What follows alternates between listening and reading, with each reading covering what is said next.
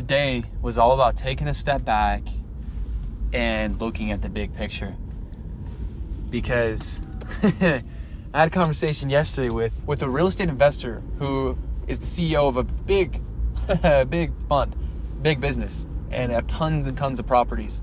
And man, was I unprepared. It was like pathetic. I feel like, I mean, it's just like one of those just jolt you into action, inspiration moments or motivating moments because, like, while I came prepared with questions, I was very ill suited to be talking to that man.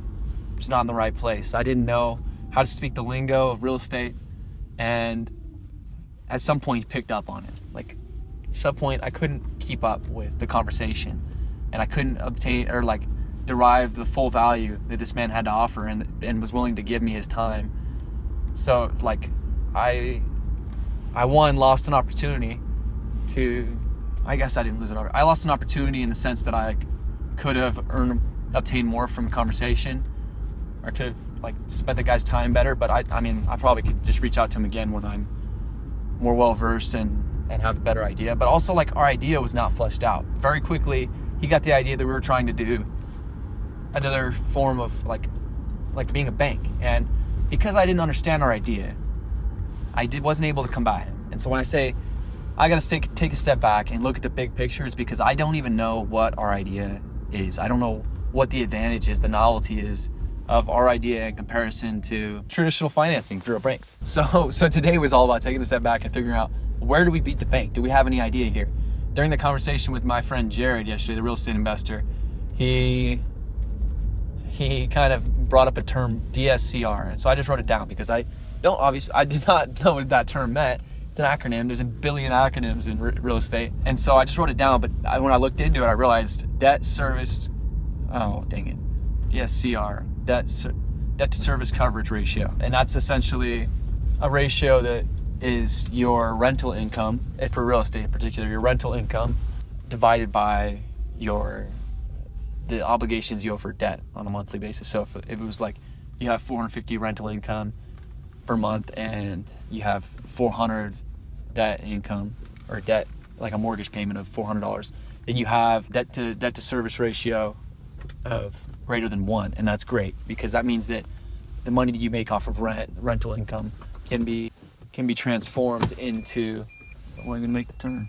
The money you make can be can immediately cover your costs of the mortgage. So that means that lenders are more likely to pay, give you a loan because you can just pay it off with the money you make on the property. And so they let you they do an appraisal on your property and then figure out the farm the far, fair market rent value and then if it's greater than what you're going to owe on the mortgage then they'll give you a loan.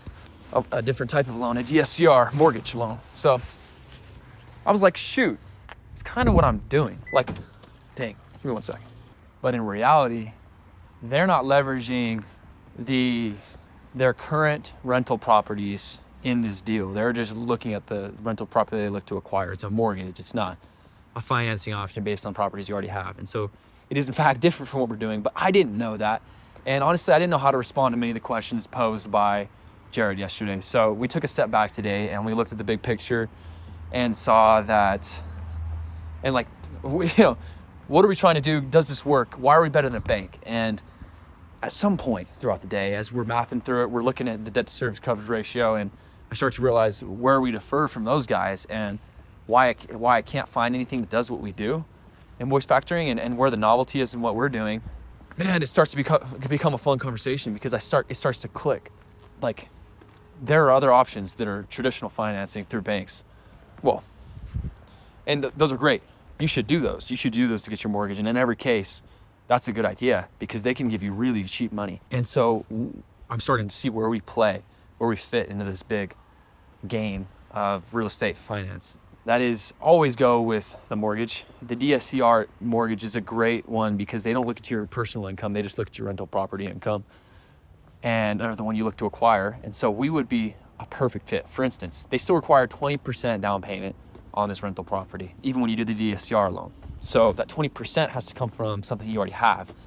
But if you have a whole bunch of rental properties that are cash flowing, we can, at Vest CP, our company, leverage that cash flow and give you upfront capital so you can put a down payment on a new property under a DSCR loan and then immediately have that property instead of waiting nine months for your cash flows to come in naturally. Yeah. So the question is, it becomes not not a difference between should I use a bank or should I use you, or should I use you at all because your your financing is is more expensive. Like I mean, I'm taking a loan. Why don't I just wait for my money to come in there? It's it's not a question of do you want to grow fast or do you want to go grow slow? That's the only question.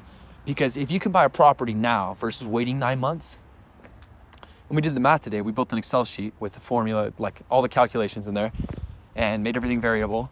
If you can buy the property now, you are allowing a renter to pay you, pay you, pay down your mortgage for the next nine months. Essentially, you're allowing a renter to build your equity in the home. You're paying off a mortgage. You're, you're building. You're appreciating it. Your asset is not only appreciating in the long run, but it's also getting paid off, and then you're owning it. And that's nine months in advance that you normally have, because it would take you nine months for your cash flows to come in, so that you could put a down payment and get a new property. This is huge. Essentially, without us, they we did the math on like a the math it takes to get a cash like the upfront capital, how much cash flow you need, and they're saving 30 grand by using us versus just waiting those nine months. That's when they have 10,000 monthly cash flowing, $10,000 a month monthly cash flow, and they're purchasing a $500,000 home. Like, of course, our numbers could be maybe a little more conservative. They could also are more conservative than they need to be in some ways. So, either way, this is starting to look like a really cool model. And it took taking a step back and really understanding it before just diving straight into conversations with people that we probably shouldn't be having conversations with to an extent to get it right. Because now the conversation, if I was to go back and have a conversation with Jared, I would be far more equipped to ask him better questions and to really dive down into the, into the meat of what we're working on. Because prior to that, prior to that conversation, I would be, I was spitting blind. I all the, he did the entire yesterday was telling me about it's a dumb idea to go try and take on banks. This is a this is a bloody market. Like it's essentially what he was saying. So yeah, more to come. Building the pitch deck, building out the financial models. Things are on the way. Cheers.